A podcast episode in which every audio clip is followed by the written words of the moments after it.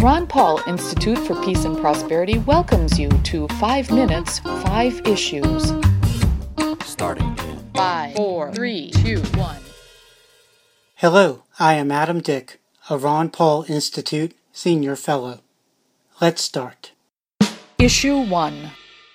Speaking Wednesday at the American Legion's National Convention, Democratic presidential nominee Hillary Clinton proclaimed, We can't cozy up to dictators author James Bovard, with his great wit, responded, Shocker! Hillary Clinton just repudiated half her work as Secretary of State. Issue 2 The National Libertarian Party leadership has adopted a resolution that makes clear their disagreement with Libertarian Vice Presidential nominee Bill Weld's support for outlawing from possessing guns any people who U.S. government bureaucrats decide to put on a terror watch list. The Libertarian National Committee resolution states that the platform of the Libertarian Party opposes all laws at any level of government restricting, registering, or monitoring the ownership, manufacture, or transfer of firearms or ammunition, and affirms the right of due process and denies the legitimacy of victimless crimes.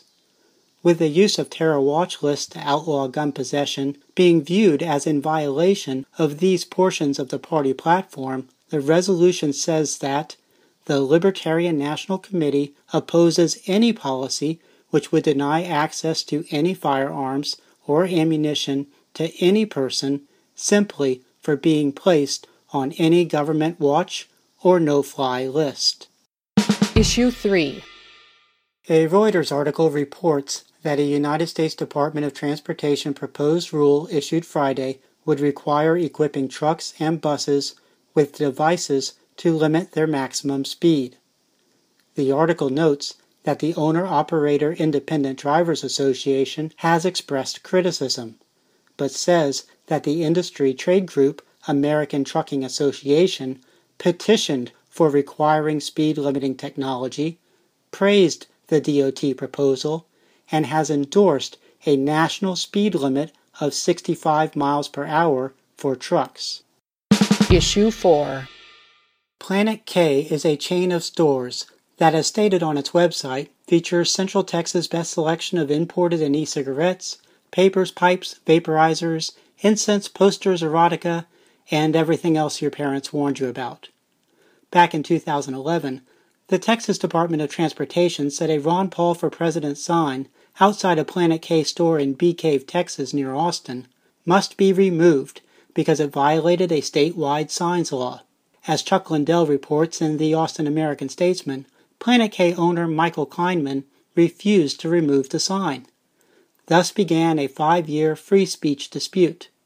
Planet K initially lost in state district court. Then Friday, Planet K won its appeal. The state appellate court, finding unconstitutional content based restrictions on speech in the Texas statute at issue, threw out much of the state government's limitations on signs near roads. Issue 5 Stephen Nelson reported this month at U.S. News and World Report regarding the conviction and sentencing of Christian Saucier. Saucier is being subjected to a year in prison plus other penalties. What did Saucier do? As a member of the U.S. Navy, Saucier took six photographs inside the submarine where he worked. The photos, Nelson writes, were deemed confidential, the lowest level of classification. It seemed there could be some hope for Saucier avoiding prison when Federal Bureau of Investigation Director James B. Comey recommended in July no charges against Hillary Clinton, despite Comey's conclusion that there was evidence that as Secretary of State, Clinton was extremely careless in handling information with the highest levels of classification. Nelson points out one distinction that may help explain why Saucier is off to prison and Clinton is scot free. While Saucier admitted he knew he was not supposed to snap the photos, Clinton insisted she did not knowingly send or receive classified information. Saucier's punishment also brings to mind a line from George Orwell's Animal Farm All animals are equal, but some animals are more equal than others. That's a wrap. Transcripts of 5 minutes, 5 issues episodes including links to related information, are at the Ron Paul Institute blog.